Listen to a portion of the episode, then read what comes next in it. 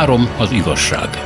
A magyarok cselekedeteiről, a feszült jelenről, a mindig más múltról és a késlekedő boldog jövőről vitatkozik Spiró György, Kéri László és Szénási Sándor.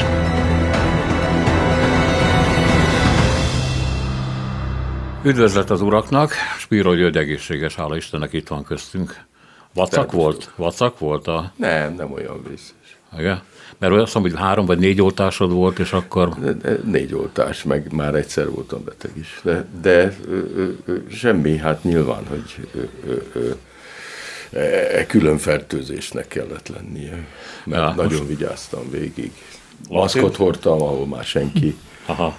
De, de hát, hogyha az ember egészségügyi intézménybe megy, akkor megfertőzik. Hát ez... De azért volt egy olyan egy het, egy 8-10 napod, amikor ilyen minimálisra kellett fogni a érintkezést külvilággal. Nem, nem, hát persze, hát az ember nem fertőz meg másokat. Hát nem voltam annyira rosszul, de nem mentem ki, hmm. persze. Jó, hát amiről beszélünk most, az egy felmérés, de ki fogjuk tágítani, hogy a Friedrich Heber Stiftung támogatásával a Policy Solutions csinált egy felmérést, az magyaroknak a unióhoz való viszonyáról szól, majd ezt részletezzük egy picit, de azt gondoltam, hogy eh, tágítsuk ki kicsit a nyugat fogalmára. Ti mikor jártatok először nyugaton? És mi volt az, amit vártatok tőle, és amit, amit kaptatok? Hát én egyetemista koromban másodév utáni nyáron eh, családi ajándéként mehettem az akkor 30 napra szóló, hogy azt a 30 napot kitölteni autóval Nyugat-Európába, és hát 20 éves voltam, 20, igen, 20 éves voltam, és, és minden más volt, mint amit én gondoltam. Ez az út, ez Olaszország északi része, Franciaország déli része, és Spanyolországban egy teljes kör volt, és én addig Spanyolországra azt tudtam, hogy ott fasizmus van, meg hát borzalmas viszonyok vannak, és a másik kettőről most nem beszélek, mert hát azért világos volt a különbség. Az első nagy, nagy pofon a, az észak-olasz strádákon a benzinkút mellett lévő étterem és, és bevásárlóközpont, amihez foghatott soha az életben nem láthattam. Szóval emlékszem rá, hogy tátott száját csodálkoztam rá, hogy addig Budapesten egyetlen helyen a Ceglédi nevű embernél lehetett nyugati lemezt venni, ott a Tiszamozi vagy a Honvéd mozi mellett a Rákóczi úton benne egy udvarba, egy maszeknél, és látni egy bevásárló központban, hogy minden létező nagylemez, amiről én valaha hallottam, láttam, az ott van, és ez nem egy szakbolt volt, hanem egy stráda melletti volt. Na, nem akarom szaporítani, az első megdöbbentő élményem az volt, hogy a kelet-európai árufosztott, sorba álló bezártsághoz képest hiába tudtam én fogalmilag, hogy nyugaton jobban élnek, más ezzel szemközt találkozni, hogy mindenből, amiből neked egy van otthon, a fokrém, a papucsa, az ing, abból százféle van, és hát láthatóan vásárolnak. Hát a kulturális sokkot nem mondom el, csak annyit még Spanyolországra, hogy úgy tudtam, hogy fasizmus. Jobbát nem láttam én már 1971-ben ennek, hanem Toledóban, amikor vettem képeslapra bélyeget, és mondtam, hogy hát akkor 5 pezós bélyeget kérek, azt mondja a trafikos, hogy olyan bélyeget nem tartok, ami frankó is van. Na tessék. És így eltátottam a számot, hogy hát én azt hittem a fasizmus az azt jelenti, hogy ilyet nem engedhet meg magának csak úgy vadidegennel szembe valaki. Nem mondom tovább, minden más volt, mint amit én addig egyetemi 20 éves koromig a nyugatról gondoltam, mert mindennapi élettől kezdve a tárgyi mhm. kultúráig sok volt, hatalmas sok volt. 1972-ben voltam először nyugaton, volt egy barátom, kiváló ember, és, és nagyszerű iskolaigazgató lett később Magyarországon, akkor éppen zenész volt Nyugat-Németországon, és ő hívott meg, és ilyen kisvárosokban voltunk, Gissemben, meg Zigenben, és ő ilyen lebujokba zenélt két olaszszal együtt, és kurvák voltak ottan főleg, és Érdekes volt. Érdekes volt, ahogy ottan a kurvák kiszolgálják a közönséget. Aztán átmentem Párizsba, maradandó élményem volt, vártam a határon a vonatra, mert nem volt közvetlen járat Párizsba, és amerikai katonák idogáltak ottan. Mert hát ugye amerikai megszállás volt akkor még, és a németek mérhetetlen gyűlölettel méregették őket. Uh-huh. Érdekes volt látni. Hát aztán Párizsba voltam egy nagyon kedves leányjal, és hát ottan az ember megnézte, amit meg lehetett nézni. Akkor még a Jeu de Pomba volt a, az a fantasztikus impressionista részleg, és hát ott egészen elképettem, hogy milyen csodálatos dolgokat festettek. És bementünk a Szorbonra, és megnéztem, hogy Kelet-Európából milyen előadások vannak, és mindegyiket meg tudtam volna tartani, csak uh-huh. nem tudtam franciául. Uh-huh. Pénzetek gondolom nem sok volt. Én nekem egyébként egyetlen egy önkényesen kiválasztott dolog, amikor azt mondom, hogy Amsterdamban voltam először, és valami csodálatos, finom illat töltötte be a várost, és így mentem utána, hogy ez valami elképesztő szag, és mindenek színei voltak, ami Magyarországon, Magyarország szürke volt, meg a szocialista világ. Na ezt a szagot én ma elviselni nem tudom, ez nem más, mint az az illatosított olaj, amiben a sült krumplit sütötték. Hm. De akkor ez volt a, nem tudom miért a Mennyország. Mondhatok még valamit, mert elfelejtettem az első körben, a pénz és a pénztelenség az első élmény. Tehát nekünk 30 napra be volt osztva az a kötelezően vihető felső határpénz, ezért bármennyire is szomjas voltam, nem lehetett inni egy korsó sört, bármi.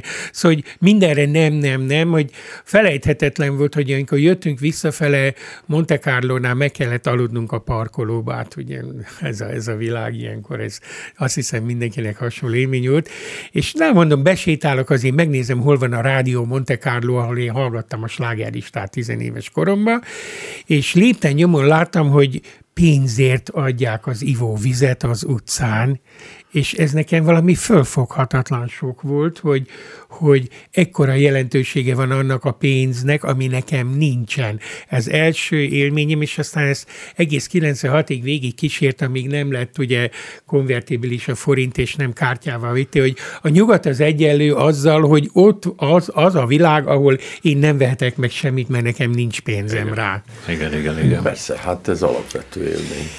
E, aztán később, sokkal-sokkal később, a 90-es évek elején, amikor ugye a nyugathoz tartozás, és már fölmerült akkor azt hiszem, hogy, hogy a NATO, hogy azt hiszem Eszterházi Péter írta le, hogy ha valaki még egyszer leírja azt, hogy Európa akkor büntetés fizet, mert ebben volt tele a magyar média meg sajtó, hogy jövünk Európa, jövünk felé, de érezzük, hogy nem nagyon akarsz te minket a keblére ölelni, de mi annak ellenére jövünk. Szóval a, a nyugat, én nem tudom, hogy létezette vala nyugat imádat, vagy ezt csak a e, pártközpontban találták ki, de a, az, hogy arra felé akarunk menni, az egy, az egy óriási társadalmi igény volt, legalábbis én akkor úgy éreztem. Én nem akarok egyoldalúan előadást tartani, és igyekeztem magamat otthon fegyelmezni, vázlatpontokra osztani, ezért most elmondom nektek, hogy végig gondoltam, hogy 90-től mostanáig 2022-ig négy nagy ciklusba változott Magyarországon a nyugathoz, és Európához, Nyugat-Európához való viszony, és ennek a ciklusnak az első darabja a 90, amikor mind a hat párt, amelyik egymással versenget, egyetlen dologba egyetértett. Európa, Európa, Európa, Nyugat-Európa, még a KDNP plakátján is az volt, hogy vissza Európába, nem tudom, emlékeztek-e. Én évekig tanítottam utána a kampányfilmeket, a, az újabb generációk, akik 15-20 évvel később nézték át halára, rögték magukat ezen, de ez az egy, ez mindenkit meglepett, hogy 90-ben abban az egy kérdésben, hogy Magyarország jövője abban a szocialista pártól, a kisgazdákig, a szozdemektől, az SDS-ig, MDF-ig, Fideszig mindenki egyetértett, tehát volt egy igen nagy illúzió, és itt most be is fejezem az első pontot, hogy nekünk az a természetes jussunk, nekünk jár a nyugat, mert mi most ugye felszabadulunk, csak volt egy apró probléma, engem ez akkor zavart, később láttam, hogy mi volt ennek az oka, hogy az a nyugatkép 1990-ben, amivel a pártok házaltak, és amiben szerintem nem volt nagy különbség a közönség nyugat álma és a pártok nyugat ígérete között, Az a nyugat akkor 90-ben már nem létezett. Egy idealizált nyugat képet imádott Magyarország és az új politikai elit, amelyik még a 60-as, 70-es évekhez kötődött a jóléti társadalom aranykorához, a jogállamiság aranykorához, a kulturális és médiaszabadság aranykorához. Egy sokkal harmonikusabb nyugat képet kezdett imádni Magyarország 90 táján, lakosság és a pártok együtt, mint amilyen az a nyugat akkor már 90-ben volt. Jó, akkor legyen az első pont, és akkor a Gyurit kérem, hogy reagáljon erre, hogyha van mondani való erről a nem létező, de imádott, vágyott, illúziórikus képről. Egyáltalán nem illuzórikus, mert ezer éven keresztül Magyarország alapvetően a nyugathoz tartozott. A nyugatnak volt a perifériája. Na most ebbe belefért ugye 150 év török uralom is, aminek nem az volt a baja, hogy a törökök letarolták azt a részt, ami az övék volt, hanem az úgynevezett kettős adóztatás. A kettős adóztatás azt jelenti, hogy a törökök meg a Habsburgok megegyeztek, hogy ez is szedi az adót, meg az is szedi az adót. Hm. Na most ebbe ment tönkre az egész Alföld. Ezért települtek ki, hát tulajdonképpen nem volt elviselhetetlen a török uralom olyan értelemben, hogy nem igaz, hogy mindenkit vittek Janicsárnak, hanem ezt a kettős adóztatást, ezt nem lehetett kibírni elevenen. Na most a, a nyugat soha nem voltak illúziók a magyaroknak a nyugatot illetően. Nem azért vágytak a nyugathoz, és vágyunk ma is a nyugathoz, mint látjuk a felmérésből. Hát uh-huh. alig változott a, a magyarok ö, ö, ö, ö, Európához való Igen, 64 törekvése. mondja, hogy az unióra Nem, többet, többet, mert a fel, felmérésből kiderül, hogy körülbelül 80-85, annyi, mint ahányan megszavazták. Hát ez egy óriási népszavazás volt, csak zárójelben mondom, mind a kettő a NATO is, meg az Európához való tartozás is, mind a kettő 80 fölött volt, és majdnem 50 százalék mind a két esetben, és hát ennek negyed százada, ezek nem változtak ezek az arányok, tehát itt valami csalás van. De erre majd visszatér. Jó. Nem, a magyaroknak nem voltak ferde elképzeléseik arról, hogy milyen a Habsburg uralom például. Hát azért tudták kiderült, jó párszor kiderült, és hát nem volt olyan nagyon jó, sem akkor, amikor leverték a szabadságharcot, sem akkor, amikor 14-be be, be, be, belevitték az országot, miután monarchia volt az első világháborúban, amelyről lehetett tudni, hogy el fogjuk veszíteni. Hát Tisza is úgy ment bele, hogy tudta, tudta hogy így van. De hát olyanok voltak a körülmények. És utána is, hát mondjuk ez a, a, a német és olasz tengely, ugye, amelyhez 20-as, 30-as években Magyarország csatlakozott. Hát nem volt a vágyak ne továbbja, azért ezt nem lehet állítani, csak ahhoz képest, ahhoz képest, amit a kelet jelentett. Egyrészt a, törökök, akik hát egyszerűen nem voltak fejlődőképesek, meg amit jelentett a szovjet uralom. Hát azért mégiscsak Rákosi korszak, meg Kádár korszak. Az annyira nem szerették a magyarok. Tehát e, ez nem változott. Az, hogy alapvetően a nyugatnak egy függelékeként képzeljük el magunkat, ami igaz is, mert így van, az nem változott. Jó, hallgassuk akkor a Laci második pontját. A második pont az a 90-98 közötti időszak, ahol két nagyon fontos fejlemény történt. Egyrészt, hogy idejött a nyugat, másrészt, hogy mi is oda mehettünk. Az idejött a nyugat, azt úgy értem, hogy ma már hihetetlen, de az első évtizedben Magyarországra egyedül több működő tőke jött be, mint az egész régióba, a Baltikontól le az égei tengerig. Tehát nagyon durván az első 8-10 évben 20-22 milliárd dollárnyi működő tőke, az egyenlő volt, amit az összes többi kapott.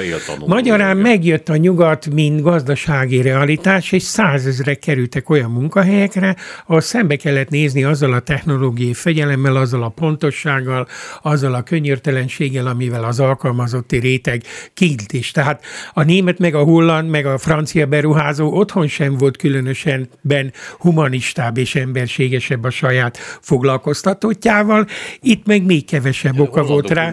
Mesélni. Az szóval csak azt akarom kihozni ebből, hogy találkozott Magyarországnak egy nagyon jelentős, több százezres, talán egy-két milliós rétege azzal a fajta nyugattal, amelyik megjelent neki tulajdonosként, menedzserként uh-huh.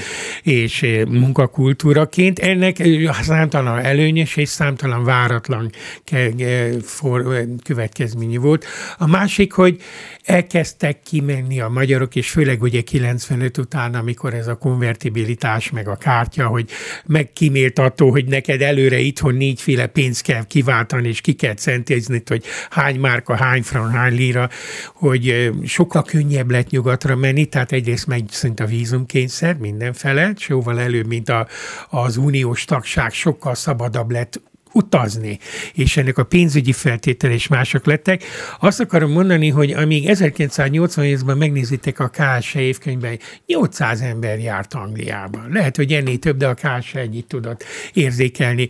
A Tíz éve később naponta már több gép ment Angliába. Most, hogyha kimegy a reptére, egy nap 14-15 Számold megy. a buszos utakat a 90-es évek elején, mert azokból volt a, Abból volt, igen, a több. Na, na, nem akarok a részletekbe elveszni, csak azt akarom mondani, hogy a korábbi tapasztalatokhoz képest a hallomásból lehetett tudni, hogy milyen a nyugat, és a jobb módú középosztály, felső középosztály tudhatta, a fiatalok, a vállalkozó képesebb fiatalok, és gyakorlatilag minden társadalmi réteg, akár csoportos vállalkozás, akár magán, akár munkavállaló formájában kaphatott képet valamelyik nyugat-európai ország realitásairól, és ez a kétféle realitás, hogy idejött a nyugat, mint tulajdonos, menedzser és mint foglalkoztató, te meg nem csak az a kuporgatott 70 majd 100 dolláros turistaként, hanem menni szabadabb módon mehették ki, sokkal színesebb és sokkal tarkábbá tette, és stilizálta azt az ideál, idealizált képet.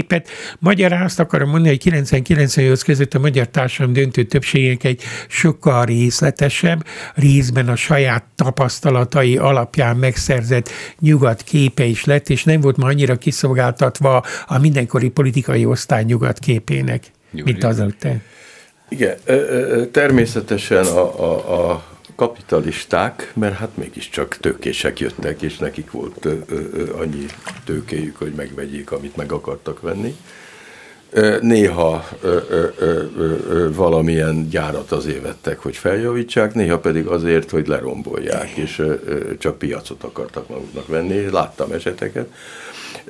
Az természetes, hogy amit megvesznek, az az övék Magyarországon egy kicsikét másképp történt ez a, ez a privatizálás, mint nyugaton, mert Magyarországon elsősorban nyugati tőke lett tulajdonos, Lengyelországban meg Romániában a nemzeti tőkések vették meg. Itt azok, akik helyzetben voltak, tehát ilyen mondjuk a docenseknek megfelelő, vagy a gyárigazgató helyettesek, akik a privatizálásban részt vettek, azok állásért, meg valamilyen jutalékért, és nem a tulajdonért árulták, amit árultak. Na most minden privatizáció rablás, mint ahogy az államosítás is rablás. Tehát tulajdonképpen az elvileg közös vagyon, ami állami volt, és valamennyiünké, nem volt senki, illetve hát néhány emberé volt az is, hát azt kiárusították, és ez bizony rablás. És ez együtt járt egyrészt egy technológiai váltással, így van, mert bekerültünk a világpiacba a szocialista piac helyett, ahol másképp kellett helytállni. Másrészt viszont egy óriási munkanélküliség söpört végig az országon, és a mai napig nem múlt el. Tehát akik akkor kiestek az úgymond normális életviszonyok közül, másfél-két millió ember, azok azóta se tudtak visszailletkedni. Ja, ők lettek részint a BT-sek, nem, nem egészen. Részint pedig, részint nem pedig bocsánat, az meg a közmunkások. Elmentek, a közmunkások. elmentek ebbe a kedvező lettek, leszakadó. Korai rokkantság. Korai rokkantság, igen, sokféle igen. útja lehet. Ember rengeteg kamu volt persze. Tehát ez e, igen, de hát kifejezetten nagyon széles rétegek jártak rosszul. Na most ez létrehozott egy ilyen dél-amerikai típusú társadalmat előbb-utóbb. Mi az vagyunk pontosan olyan jelenségek vannak Magyarországon, mint Dél-Amerikában. És hogyha azon siránkoznak itt nekem emberek, hogy hát ja Istenem, nem sikerült felzárkózni Ausztriához, hát ez szlogen volt, de hmm. hát ezt senki nem gondolhatta komolyan, aki egy picit értett hozzá. Na most miután nyitva vannak a határok azóta is folyamatosan, valóban nagyon nagy a mobilitás nyugat felé. És hát ezt a mobilitás sok minden erősítette. Egyrészt ugye hát sokkal magasabbak a nyugati bérek, tehát aki ki tud járni Ausztriába és ingázhat, az ingázik, tehát Nyugat-Magyarország nagy része Ausztriába dolgozik, vagy pedig tovább ment, és megteremtette a maga egzisztenciáját. Ez egy nagyon mobil, és iskolázott réteg, nem feltétlenül egyetemet végzettek, de főiskolát végzettek körülbelül, és ez hiányzik Magyarországról, ez az egyik.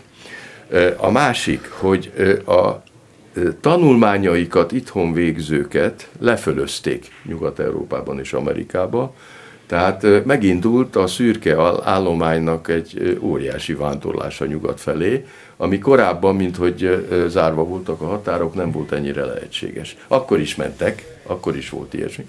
Na most ez nem csak Magyarországra jellemző, hanem az egész térségre.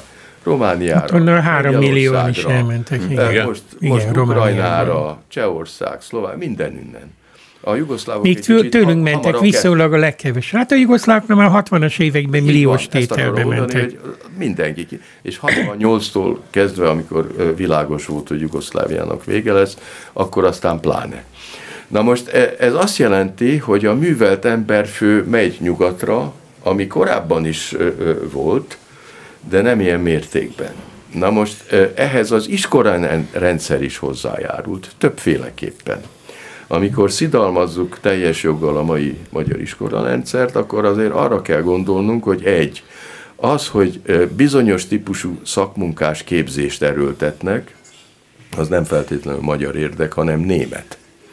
Kettő, amikor az egyetemeket átalakították és behozták ezt a ö, ö, nyugati ö, rendszert, ugye e, e, akkor tulajdonképpen lejjebb vitték azt a korhatárt, amikor a tehetségeket el lehet szipkázni, és most már középiskoláskorban is elszipkázzák őket, de középiskola végén mindenképpen. Húha, ez beleillene egy ilyen Mandineres cikkbe is, mi a nyugati rabolja Magyarországot. De, bocsánat, ami rosszat a két rendszer egymásról mond, azt szerintem el kell hinni.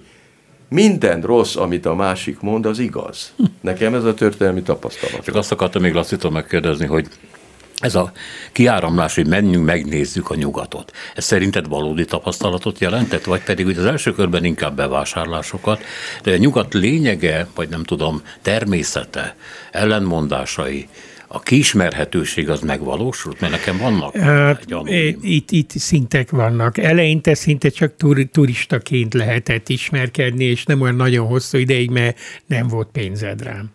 Később már, már jobban kitanultad, hogy kevés pénzzel is hogyan tudsz több időt ott tölteni, és meglettek a bázisok, ahogy a, mondta a Gyuri, hogy egyre inkább lassan Skóciától Máltáig lettek ilyen magyar kolóniák, tehát nem ugyanúgy mentek ki a 2010 után magyarok ma még csak ideiglenesen sem, mint, mint, két, mint 95 körül, tehát nem ugyanaz a tapasztalat a nyugatról most 2010 10-20 között, mint ami volt akár 20-25 évvel ezelőtt, sokkal rétegzettebb, és még egy dolog, hogy hát azért akik kimennek, az a 800 ezer ember ennyire szoktak beszélni, hogy ugye ugrottunk, mert most már a mostani világról beszélünk, ennek azért a mindennapos tapasztalatai átszüremlenek Magyarországra, mert össze nem lehet hasonlítani a 90-es évek kommunikációs lehetőségét a kikerülteknek a uh-huh. hazaiakkal való kapcsolattartásában, vagy amit most ilyen gúnyos ha úgy szoktak mondani, hogy a,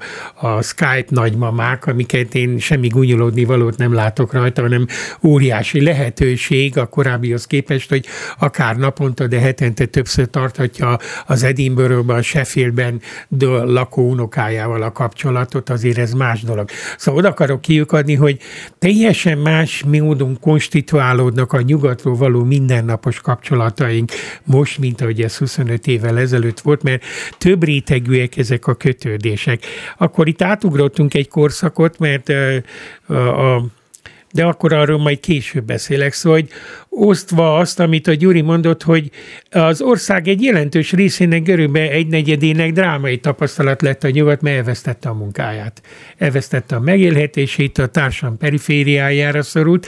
Egy másik része, és nem feltétlen csak a diplomás és a jóképzettek mentek el, ha azt a nagyon kevés adatot, amit tudunk, mert egyébként nagyon jellemző, hogy a Fidesz, aki annyira számon tart minden magyart a világ minden sarkából, valahogy erről a 800 ezer emberről, mintha fogát húznák, úgy kell mindig megtudni alapvető adatokat a KSH-tól is. Tehát biztos tudjátok, hogy sokkal inkább úgy lehet tudni a külföldön levő magyarok létszámáról, hogy az ottani munkaügyi hivatalok adatait a, adod. Igen, hát az itteni adatokból nem tudod meg. Tehát e, ez a mondjuk 800 ezer ember, ez azért valamilyen módon itt van még az ország testében információs kapcsolat, és a hiányával is itt van, és nem csak a tanultak mentek el, hanem elment néhány szakmának a krémi. Az építőipart például teljesen lerabolta a német-osztrák észak-olasz építőipar, az egészségügyi alsó középkádereket a Skandináviától Franciaországig lerabolta a fél Európa, és a, nagyon érdekes módon ez engem meglepett, hogy a százezeres nagyságrendű a pénzügyi szolgáltató bankszférából elmentek, mert ugye itt, amikor jöttek a bankadók, biztosítóadók, egy csomó fiókot bezártak, és kiderült, hogy két kézzel várják őket Linztől Berlinig. Nem tudom, tudjátok-e, hogy a, az 5 milliós Berlinben 80 ezer olyan magyar van, aki a pénzügyi szolgáltató Na. szektorban dolgozik. Szóval itt valahogy teljes téves képek vannak a bizonyosokig a média trehányságokán is Magyarországról, hogy nem csak a diplomások annak a krémjét el elvitte, de a szakmáknak a vendéglátóipar, a kereskedelmi vendéglátóipar, az építőipar, az egészségügyi szolgáltató ágazatot lényegében kirabolta a nyugat, mert hogy két kézzel lökte az ország ki őket, szóval. Persze, hát akinek konvertibilis tudása volt, és még nem volt 40-45-50 éves, az elment mert nyitva vannak a határok. Na most ez egyirányú utca, annyiban, hogy természetesen Magyarországról is jönnek, tehát mondjuk ahogy kimennek a, a magyar építőmesterek, úgy azért jöttek. Hát a Brexit előtt kb. 22 ezer brit élt. De most már egyenesen tovább mennek. Na most azért egy pillanatig függesszük fel ezt a nyugatozást, mert melyik nyugatról tetszik beszélni? Egy. Melyik országról tetszik beszélni? Melyik korszakról tetszik beszélni? Hát azért a 90-es évek az nem ugyanaz, mint a 2008-as világválságnak az időszaka, és azóta azért van egy nagyon nagy visszaesés mindenféle szempontból. De a mi képzeteink is, hát valahol azért a milyen, az megrekedt 1968-ban, de 1968-ban történt egy nagyon nagy konzervatív fordulat, aminek megvoltak a maga hátulütői. Nyugaton, nyugaton. Hát akkor jött a thatcherizmus, meg sok minden, ami egy csomó dolgot tönkretett nyugaton, amit máig lehet hiányolni. Úgyhogy ez a nyugat nem egységes, a nyugat tele van ellentmondással, van egy európai piac, volt egy közös piac, és abból megpróbáltak idealista módon egy Európai Uniót csinálni, ennek vagyunk mi bizonyos értelemben a haszonélvezői, mert hát sokkal jobb benne lenni egy Európában, mint sem akármi megy másban, vagy egyedül lenni. Hát szóval ezt összesen lehet hasonlítani. De azért ez rétegzett, ahogy a hatása is rendkívüli módon rétegzett Magyarországon és minden országban, úgy nincs olyan, hogy a nyugat különböző, hát nincs olyan, hogy Olaszország, hát van dél van Szicília, van Észak-Olaszország, Németországban különböző tartományok vannak, tehát ez, ez egy elvonatkoztatás. Gyuri, de ez egy tanulási folyamat, ez most a mostani helyzetre igaz, csak én az, azt gondoltam, hogy mi áttekintjük ezt a 90 utáni időszakot. 90-ben iszonyú vékony réteg volt Magyarországon, akinek volt fogalma arról, hogy mi a különbség Németország és Franciaország, vagy Olaszország déli és északi része között. De, de bocsánat, fontos ez? Ma már fontos. Nem fontos. De ma már fontos. Most mondtam az, az emberek, nem, nem, nem. Az, akik itt élnek Magyarországon, ez visszatérve a kérdőívre is, a kérdőívben, amit megkaptunk tőle, Csanyi, olyan tisztázatlan fogalmak vannak, hogy nekem a fülem ketté áll. példának okáért, hogy az Európai Unió milyen hatása volt Magyarországra. Honnan tudja a kérdő, a kérdező biztos se tudhatja, hogy mit tesz föl, milyen kérdést tesz föl, de akit kérdez, az nem a nyugattal találkozik Magyarországon, hanem Magyarországgal találkozik Magyarországon. Tehát az, hogy a térképen Magyarország ott maradt ahol, ezt mindenki nagyon jó tudja. Az, hogy ebből mi írható, akár pozitív, akár negatív Európa számlájára, ki tudja azt megmondani? Még a szakértők se feltétlenül. Hát itt van egy ország. Ennek az országnak ilyen, olyan, amolyan vezetése van. Van, ahol rabszolgahajcsárok vannak, és rabszolgák vannak az országon belül. Van, ahol tisztességesebb munkalehetőség van, és esetleg jobbak a, a, az emberi körülmények. Tehát nem lehet azt mondani, hogy itt a nyugat vagy Európa uralkodik, itt a magyarok vannak uralmon, elnézést kérek, hát, akármilyen rendszer van. Hát, hát itt ez a felmérés, itt van a politikai felmérése, bocsánat, csak úgy mégis azt mondja, hogy 50 százalék mondja azt, hogy Brüsszel ráerőlteti az akaratát Magyarországra. Csak úgy Na mondom, várjál, várjál, várjál, hogy, a, hogy a 70 vagy 75 százalék mögött ami a, az unió támogatását jelenti, azért vannak nagyon érdekes számok, hogy például miért fontos. 32% azt mondja a támogatások miatt. Erőszakoskodik-e velünk Brüsszel 50%, azt mondja igen, 47% azt mondja nem. Túlzott szabályozás van 30% Honnan tudja Mariska néni, hogy túlzott szabályozás? A médiából tudja, hát a, Na ez az, a, a propaganda. Naív akarsz lenni, hát Bocsánat. tíz éve ezt hagyja, hogy a nyugat nekünk árt. propagandisztikus kérdése emberek tömegéből áll. Ezért furom. Ezért furom. Nekem nagyon nem tetszik ez a felmérés.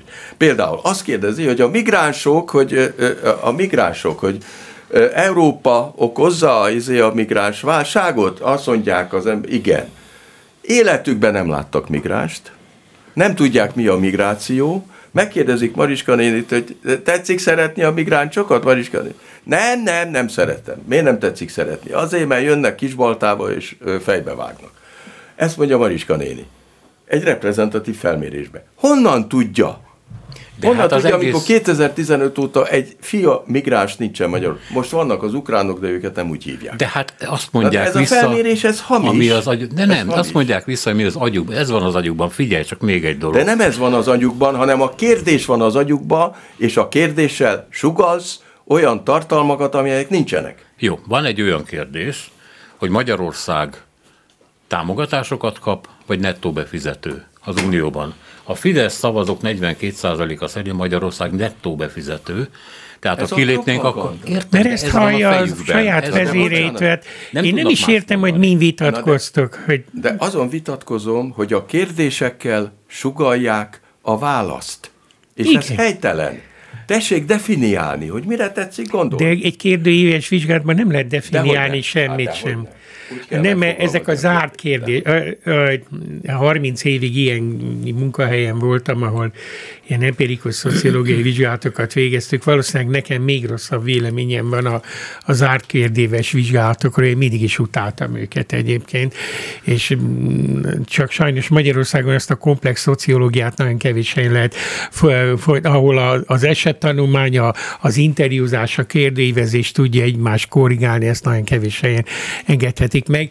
Egy ilyen kérdéves vizsgálat legfeljebb arról tud választ adni, hogy a szavak szintjén mi az, az, amire leginkább emlékeznek az emberek az adott kérdés kapcsán. Tehát, De ez nem azonos a véleményükkel? Nem, nem, nem, nem azonos a véleményükkel, hanem egy ilyen kérdezési szituációban visszamondja azt, amit tőle várnak, hát, és egyébként, ha leülsz vele beszélgetni hozzá, akkor kiderül, hogy homlok egyenes az ellenkezőjét mondja. Mondok neked egy példát, a, a, a Vicsek Feri mondta, hogy Zalában volt egy faluban kér a, a, a választás napján, tudod, a választási igen, bizottságban, és akikkel beszélgetett a faluba, azok mind telepanaszkodták, hogy milyen rossz, és hogy mennyi mindent rosszat tesz a Fidesz, majd az egész falu elment és leszavazott a Fideszre.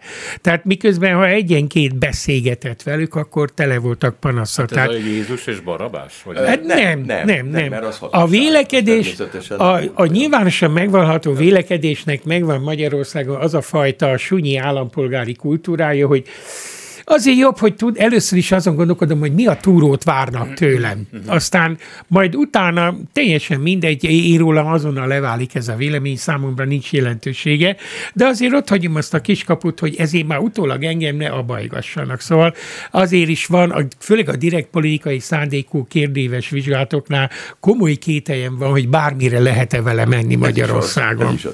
Következő adat van benne. Megnéztem, hogy hány adatot közölnek, ugye ez megjelent a 24.hu, amit igen, igen. 79 kérdésre van ottan valami, az nagyon sok. Kimegy a kérdező biztos, és akkor neki ott ezt mind végig kell ö, ö, kérdeznie, akkor ottan idő telik kell, akkor meg se értik a kérdést, akkor valamit beír, akkor jön a kódoló, akkor az valahogy megoldja. Például van egy olyan kérdés, illetve egy olyan eredmény van, hogy a tekintélyelvűek 17%-a gondolja úgy, hogy ott kéne hagyni az Európai Uniót. Igen. És a nem tekintély elvűeknek a 4 százalék. Na most ez a tekintélyelvű, hogy a fenébe igen. jött ki? Megkérdezik Mariska néni, nem. Mariska néni drága tekintélyelvű. Ezt, ezt keresztanalízissel csinálják. Na, úgy csinálják igen, természetesen. Úgy Na de tudod ellenőrizni? Nem tudom, mert ilyenkor a faktoranalízis kiad 8-10 alaptípust, és akkor azokkal korrigáltatják. Milyen hibák vannak? Milyen előítéletei vannak benne a kérdezőnek? Mármint magának a, a, a, a hivatalnak, amelyik ezt végzi. Hát mi az, hogy tekintélyelvű? Mi az, hogy tekintélyelvű? Mit értsek ezen a fogalm? Nem fogod ilyen vizsgálattal ezt megtudni. Nem, Lendüljünk ezen Tessék, szerintem egy kicsit tovább túl, hogy egy, nem, egy nem, nem, nem mindegy, nem mindegy, mert ezek természetesen, ezek a vizsgálatok sugalnak valamit. Na most ez a vizsgálat, amit átküldtél, ez kétfelé sugal, tehát egyrészt megfelel egy nyugati sztendernek, másfelől, másfelől pedig megfelel a magyar propagandának. Hol ennek felel meg, hol annak. Ez egy tipikusan ilyen vizsgálat, ami senkinek nem jó, mert elolvassuk mi, meg még 200-an elolvassák. Hát nagyon hosszú a cikk, ezt eleve sokan nem tudják elolvasni. És akkor mit, mi következik belőle? Semmi. Dolgoztak és kapnak érte pénzt. Egy dolog biztosan következik belőle, valami, egy adathalmaz, amiről lehet beszélni. És akkor ez hozzá lehet tenni a tapasztalatot, Ezt akarom mondani, hogy nyugodtan tegyünk hozzá más adathalmazokat is. Az ilyen típusú kérdéves vizsgálatoknak akkor van értelme, ha megismételhető és többször több, több időpontban összehasonlítható adatok vannak, amit ritkán csinálnak, és ilyen szempontból azt tudom nektek mondani, anélkül, hogy most meg tudnám konkrétan mondani, de az AVC-knél és a mediánnal is rendszeresen voltak 5-10-15 évre visszamenően vizsgálatok arról, hogy hányadán áll Magyarország az uniós tagsággal. Mm.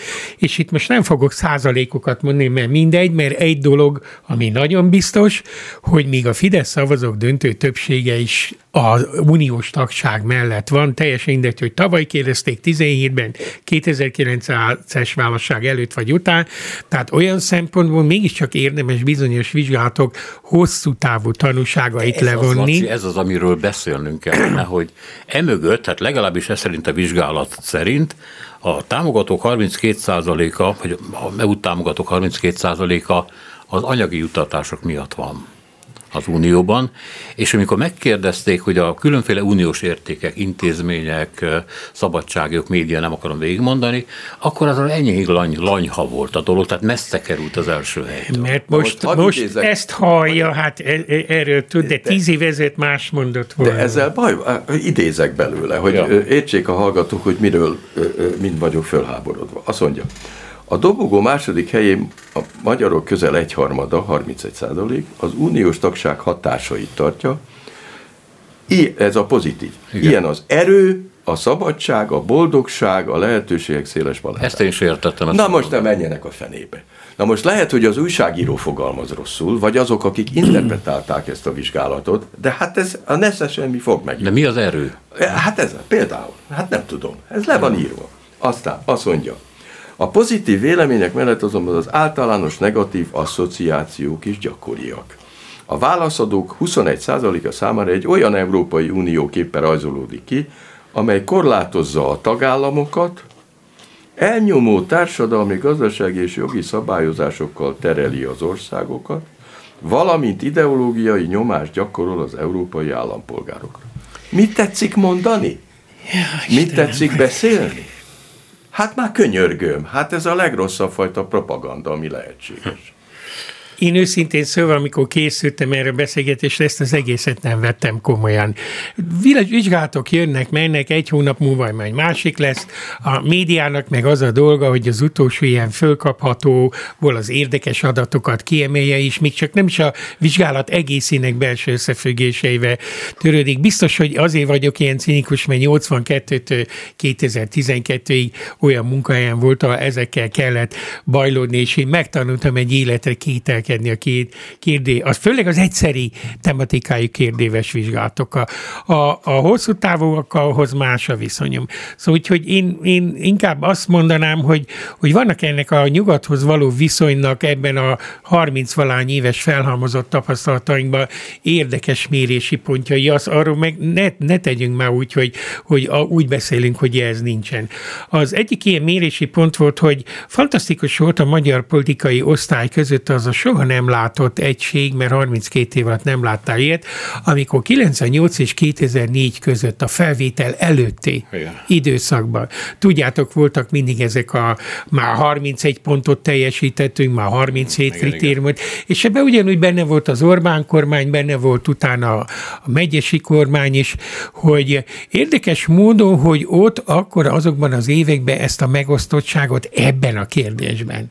Tehát, hogy mindegyik, minden párt és mindegyik kormány érdekelt volt abban, hogy Magyarország minél előbb teljesítse az összes kritériumot, ami a tagsághoz kell, és mindegyik sírelmezt a nyugatnak azt a halogató politikát, nem tudom mennyire emlékeztek erről, eredetileg arról volt szó, majdnem egy évtizeddel korábban, hogy előbb a lengyeleket, cseheket, magyarokat fölveszik, mert ők a legérettebbek. Aztán különböző okokra hivatkozva jöttek ezek a halogatások, hogy végül is tíz országos felvé, fel ö, egyszerre egy ilyen nagy tömegbe vették föl ezeket az országokat, de a, abban, hogy Magyarország ehhez az első körös csatlakozáshoz kiérdemelte a korábbi teljesítményi alapján a jogát, ott bizony a kisgazdáktól a szocialistákig, a, az SDS-től a Fideszig meglehetősen nagy e, e, e, volt, hogy mondjam, a, az egység, és ha megnézitek, akkor a magyar társadalomnak már a korábbi vegyes tapasztalatai ellenére is rendkívül magas volt ez a, az uniós és a nyugati civilizációhoz való. De ezek szerint... A, de akkor volt a legmagasabb. Tudtam, tulajdonképpen a csúcspontja ennek a, a, ha a 90 utáni időt beszéljük, akkor ez a 2004 köré ünnepi hangulat volt, hogy na végre megkaptuk a papírt, mert, mert a nato azért nem venném ide, mert a nato való felvételünk az gyakorlatilag egy-két héten belül el, eldőlt, hogy értesítették 99 februárban a kormányt. A hogy... hogy mondjam, csak odaadása vagy elfogadása az unióval szemben nem változott, a magyar politikai élet része. Az, nem, igen, azután a magyar politikai élet nagyon nagyot változott, én csak azt akarom mondani, amit az elején is akartam volna mondani, vagy a végén mondom, hogy Magyarországon a közvélemény jelentős része ki van szolgáltatva annak, hogy az adott politikai osztály hogyan viszonyul viszonyul az Unióhoz. És akkor viszont ezekben az években, amikor a felkészülés időszaka volt, akkor ez nem volt konfliktus tárgya, ez inkább konszenzus tárgya volt, és ezért abban az időben volt mindenféle korábbi tapasztalat ellenére is a legnagyobb a, a nyugati imádat és az Unióhoz való igen, tartozásnak igen. A, az etosza. Ez 2004-ig tart. Egy picit most már ezt a szerencsétlen felmérést egy kicsikét békén. Lesz még részlet benne a következő beszélgetésben. A korrupció kapcsán, igen. De ez... Itt azért valami olyasmiről beszélgettünk, amit amikor fölvették ezt a vizsgálatot, akkor még nem tudták, hogy okafogyott ez az egész vizsgálat. Persze mert a választás előtt a parlament úgy döntött, hogy egy ember kiviheti Európából Magyarországot. Hát így döntöttek. Akkor miről beszélünk? Egy. Tehát teljesen mindegy, hogy a magyarok mit gondolnak, se, valaki úgy dönt és kivisz. Hát, ez az egyik. Ez az egyik. Ezt, ezt te tényleg így gondolod, hogy így Meg döntöttek? Bocsánat, De nem erről szólt a szavazás. Nem erről szólt a szavazás. Az van, más kérdés, hogy Orbán Viktor hajlamos arra, hogy Csak minden héten átértelmezze a választási eredményt, és úgy gondolja, de, de hogy... ez meg van szavazva. De, de mi másik, van megszavazva? Ami pozitívum. A pozitívum csak éppen nem lesz belőle semmi. Azt látom ebből a vizsgálatból, hát a magyarok természetesen ugyanúgy nem hülyék, mint ahogy a lengyelek se, meg a csehek se, mert hát azért mindenkinek megvan a magához való esze, és az eurót nagyon fontosnak tartják. Igen, igen. Tehát szeretnék, hogyha az eurót igen. Magyarországon bevezetnék. Miért? Azért, mert akkor kivédenék a magyar inflációt. Na most hiába szeretné Magyarország az eurót, ebben konszenzus van, úgy nézem, ebben konszenzus. Hát ebben van a 64 százalék, igen. Nem lesz. A horvátoknak lesz, szlovákoknak már van, mindenkinek van, nekünk nem lesz. Na most hiába mondanak akármit a derék megkérdezett, és jól vagy rosszul megkérdezett magyarok, nem lesz. Én azért visszakérdeznék rád, mert ezt életveszélyesnek tartom, hogyha komolyan veszed is, hogy szerinted Magyarországon április 3-án megszavazták azt, hogy egy ember kiviheti az országot az Nem, Unióban? akkor előtte. Előtte szavazták meg, az egy érvényes döntés. Előtte. Ez mikor volt ez a döntés? Pár héttel a, szava, a, a, a, a, a választás előtt. Erre, akkor én hát erről nem tudok. Milyen? Hát de, de, de, de, nem tudom. De konkrétan ezt tették Konkrétan, konkrétan, konkrétan. Persze. Hát én ilyenre nem emlékszem. Én, nekem sem jön be, hát majd utána nézzünk. Az, a... hogy egyetlen ember kiviheti, vagyis a miniszterelnöknek joga van persze, dönteni erről, persze. én szerintem ilyen szavazás hát, nem volt. A, a, a Zsúrnihoz való csatlakozásunkat népszavazás erősítette meg, miként a NATO-hoz valót is annak idején. De nem kell hozzá népszavazás, hogy kivigyék. Egy biztos, hát ez majd utána kell nézni, most itt ezt nem tudjuk megejteni, hogy az elmúlt 12 évben folyamatosan kételytárgya volt az, hogy a miniszterelnök, illetve a pártja benne akarja tartani Magyarországot az Unióban, és ugye sokszor végig hullámzott a liberális baloldali értelmisége, meg a középosztályon a kétségbeesés, hogy ki akar bennünket vinni. Tehát ez egy létező, folyamatosan föltámadó, és egy bizonyos jelek által alátámasztott érzés, miközben az ember nem nagyon érti, hogy miért lenne ez érdeke. A kelet, ami ezt tart, ami ez a szíve vonza, nem fogja őt finanszírozni soha itt több dolog csúszik egybe, de ez nem a te hibád, hanem ez a, az uralkodó politikai osztálynak a hibája, hogy összecsúsztatja az össze nem tartozó dolgokat.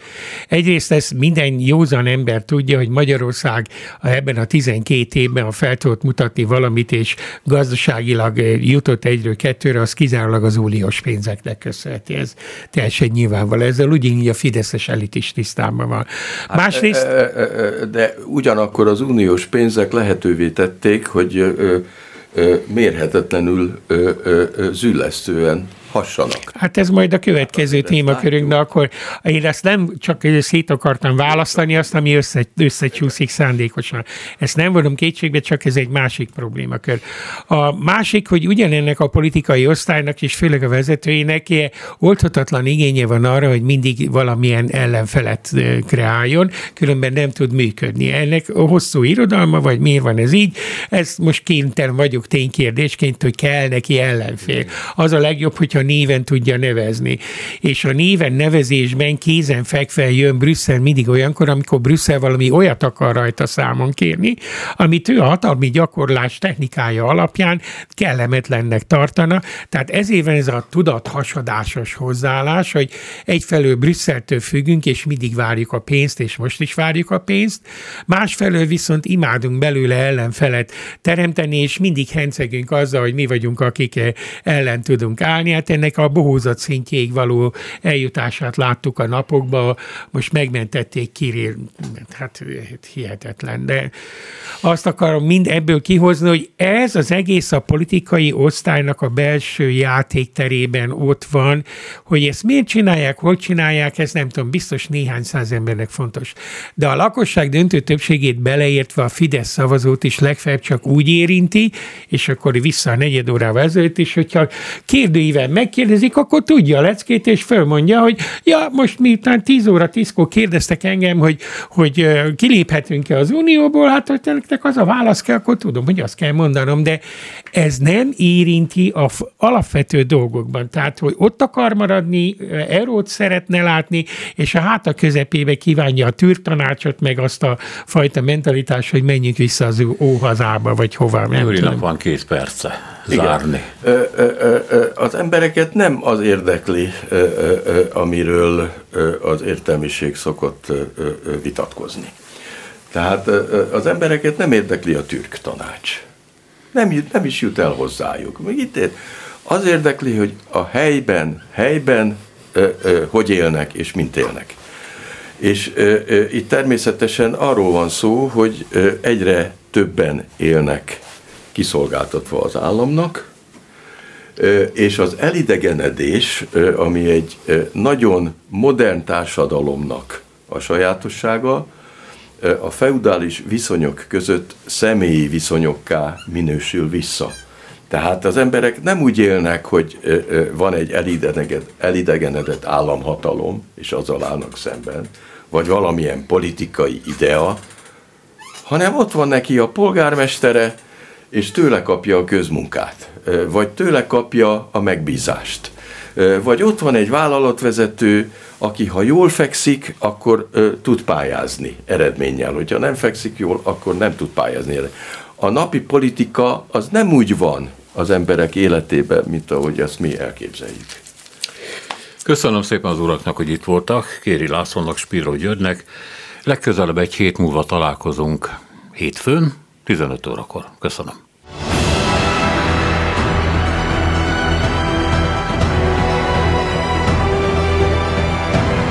Három az igazság. Szénás és Sándor műsorát hallották.